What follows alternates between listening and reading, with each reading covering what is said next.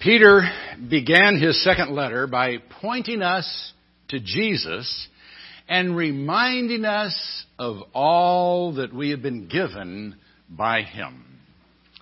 We looked at this last week. Grace and peace be multiplied to you in the knowledge of God and of Jesus our Lord, seeing that his divine power has granted to us everything pertaining to life and godliness, through the true knowledge of him who called us by his own glory and excellence. For by these he has granted to us his precious and magnificent promises, in order that by them you might become partakers of the divine nature, having escaped the corruption that is in the world by lust. Christ has given us everything we need physically and spiritually for living and for becoming like him. He has made it possible for us to live godly lives and escape the corruption that comes from yielding to the lust that permeates a sinful world. In short, he has given us everything we need to become like him. But that change does not come automatically or without effort on our part. You know, if you were given a full-ride scholarship to a top-rated university, one you could never afford, that scholarship would do you no good unless you applied yourself diligently to your studies and made the grades by a lot of hard work on your part. Well, in a similar way, God has given us an undeserved chance to make something of ourselves. He has paid our tuition, promised room and board, and has given us the ability to succeed. By faith, we've accepted his offer and are trusting him to do his part. But we also understand that we have to do our part. And Peter makes this very clear in what he says next. Now, for this very reason also, applying all diligence, in your faith, supply moral excellence, and in your moral excellence, knowledge, and in your knowledge, self-control, and in your self-control, perseverance, and in your perseverance, godliness, and in your godliness, brotherly kindness, and in your brotherly kindness, love. For if these qualities are yours and are increasing, they render you neither useless nor unfruitful in the true knowledge of our Lord Jesus Christ. For he who lacks these qualities is blind or short-sighted, having forgotten his purification from his former sins. Therefore, brethren, be all the more diligent to make certain about his calling and choosing you. For as long as you practice these things, you will never stumble. For in this way, the entrance into the eternal kingdom of our Lord and Savior Jesus Christ will be abundantly supplied to you. Peter lists seven things we must practice if we would be perfect, if we would become partakers of the divine nature. Moral excellence, knowledge, self-control, perseverance, godliness, brotherly kindness, and love. These things, Peter says, we are to supply in our faith. Now that is a bit confusing, because he's already said Christ gives us everything we need pertaining to life and godliness. So what does Peter mean when he says we are to supply these things in our faith? Well, it helps when we learn that the word translated supply also means to furnish or to provide for, and that it was used by someone who supplied the needs of a chorus that accompanied a theatrical production. The patron didn't supply abilities to the choir members. He didn't give them their voices, but he did give them a stage on which they could display what had been given to them. And he provided encouragement for them to further develop what they had been given. Now, Christ has given us what we need to become like him. But like the patron, we have to supply the faith to get on the stage and put into practice what he has given us. Sanctification has been defined as a work of God in which believers cooperate.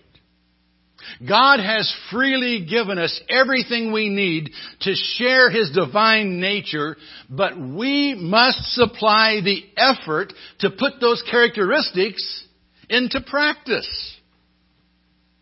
To refuse to do so is to render ourselves useless and unfruitful, and to show ourselves blind and short-sighted to what he wants to accomplish in our life.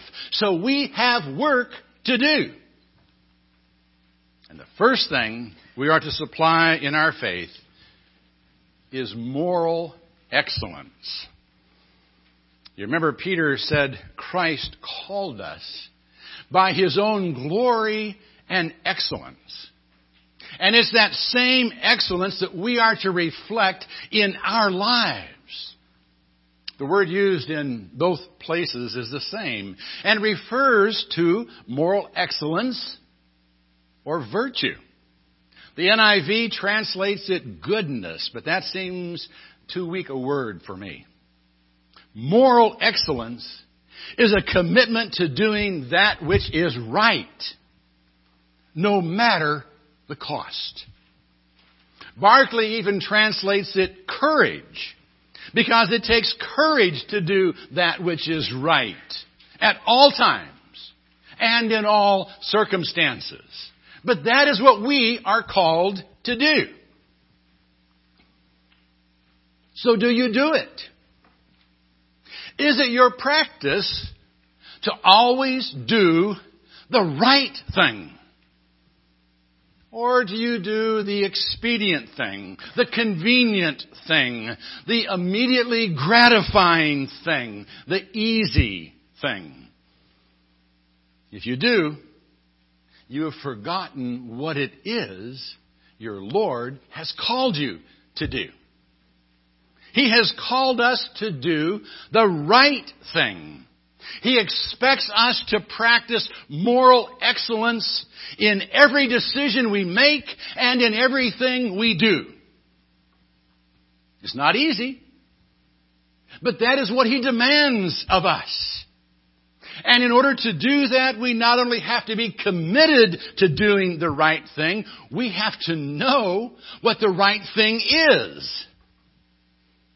So to our commitment to moral excellence, we must supply knowledge.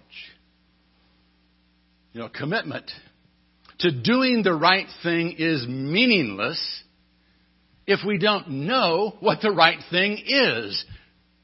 And knowing what to do in each and every situation takes a lot of work, a lot of effort. It's not very often that God just tells us what to do. I have never heard the audible voice of God. But he has spoken in his word. He has revealed to us everything we need to know to do his will. But we have to search it out. Paul told Timothy that the scriptures were given that the man of God may be adequate, equipped for every good work. But the Word of God does us no good if we don't read it, if we don't study it, if we don't seek to apply its principles to the situations we face. It never ceases to amaze me how many Christians claim to know the will of God without reading it. And asking, what would Jesus do, is meaningless if we don't seek to know what Jesus has said we are to do. He hasn't left us in the dark. He has revealed His will for us in His Word. But if we don't turn the light on that He's given to us, we are still in the dark. We are, as Peter said, blind or short-sighted. The word short-sighted also means to blink or to shut our eyes. And I'm afraid far too many of us simply close our eyes to the Word of God because we don't want to know what it says. We would rather deceive ourselves into believing what we want to believe than to know what He has actually said. Our commitment to moral excellence, however, is hypocritical if we refuse to walk in the light He has given us. So to moral excellence we supply knowledge, and to knowledge, self-control. The only way to really control self is to kill it.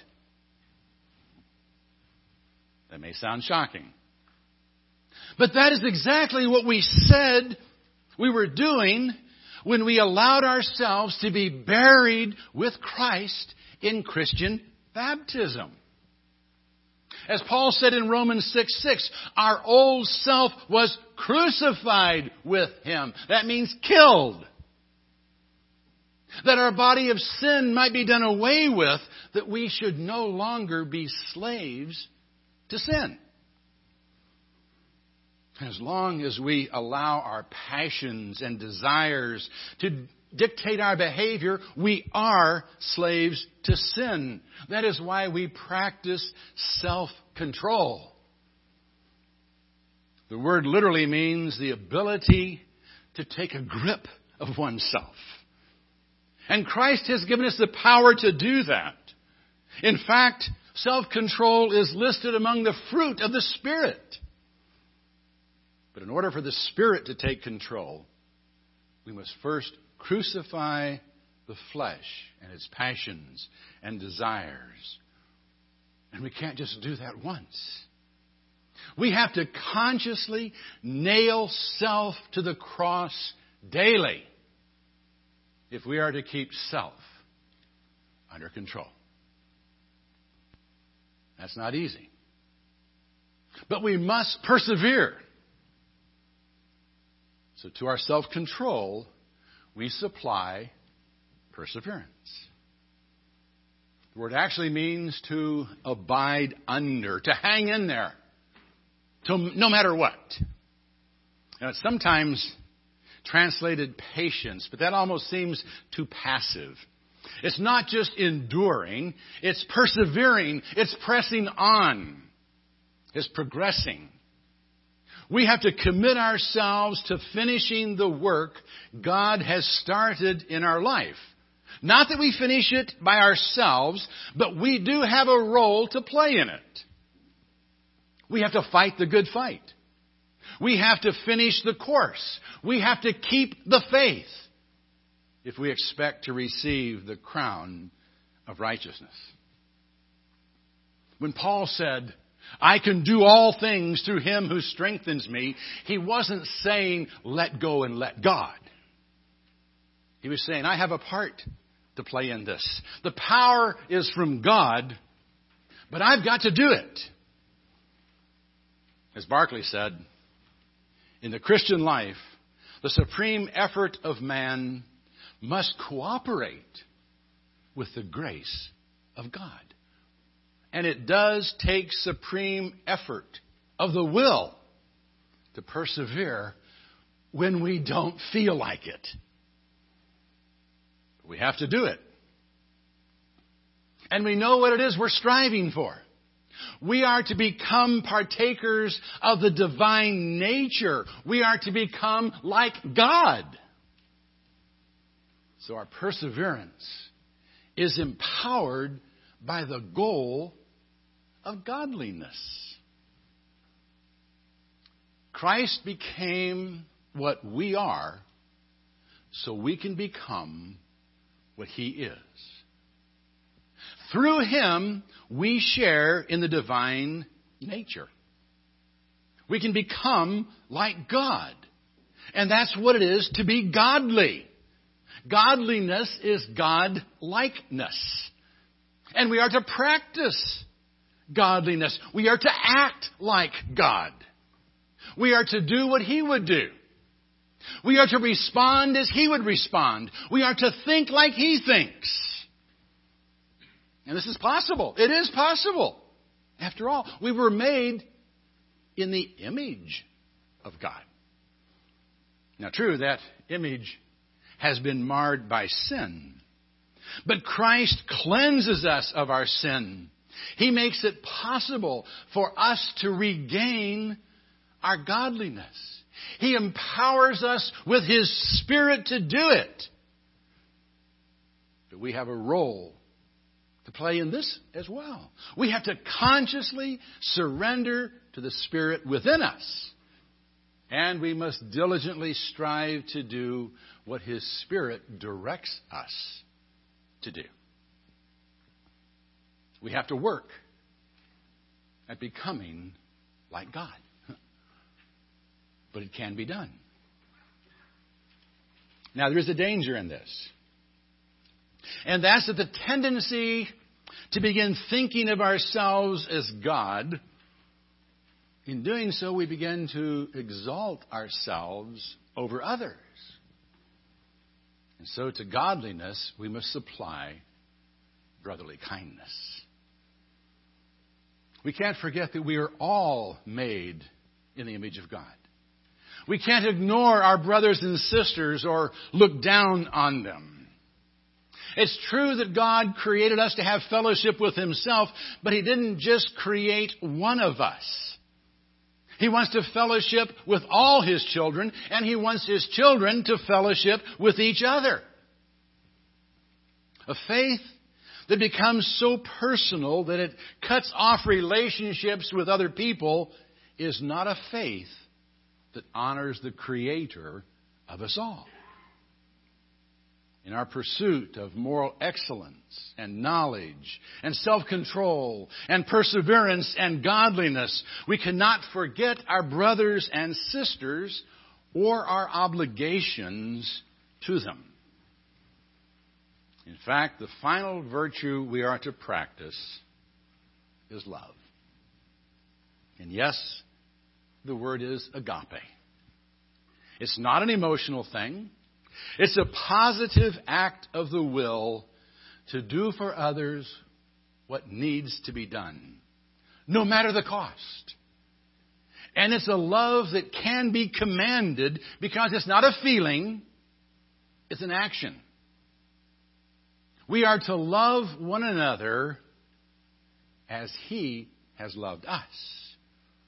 And we can do that because he is the source of that love. We simply have to become a channel through whom his love flows. We become the supply line of his love to a world that desperately needs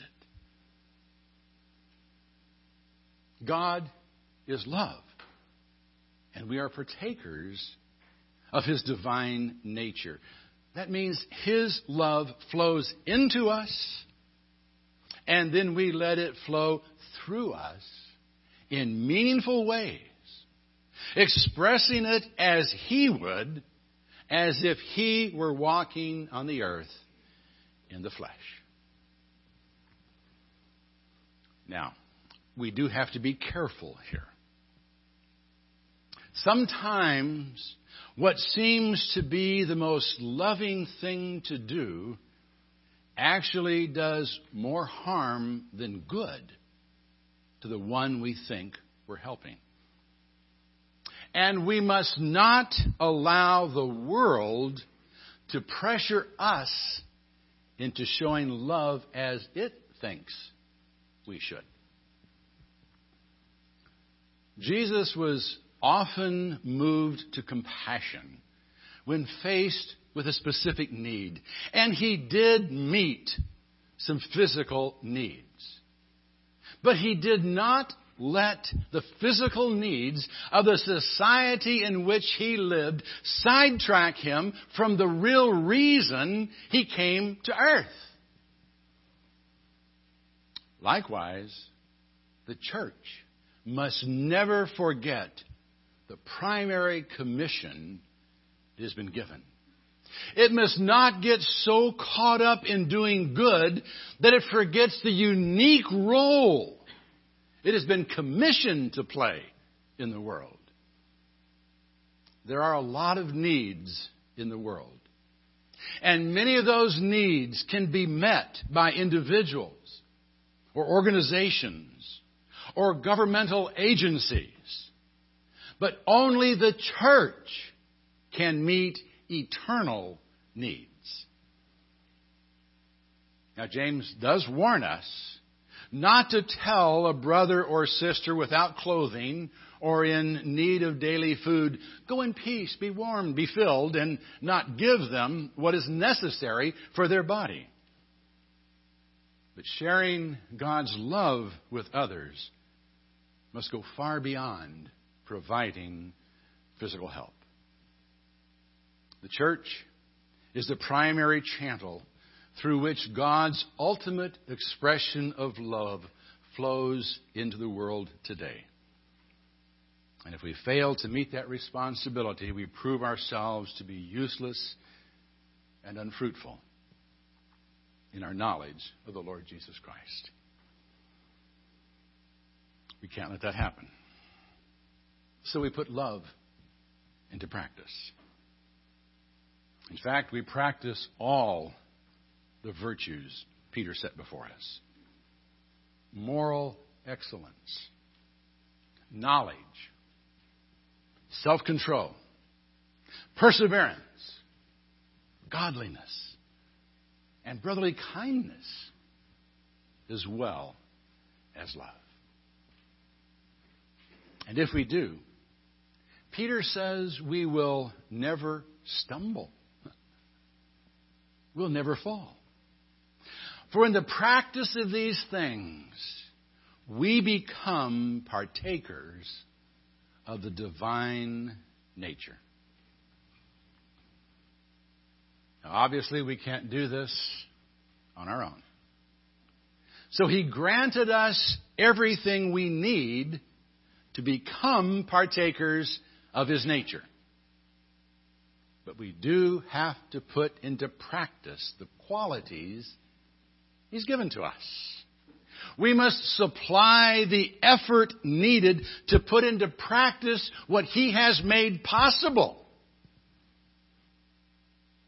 But as Peter makes abundantly clear, the entrance into the eternal kingdom of our Lord and Savior Jesus Christ will be supplied to us.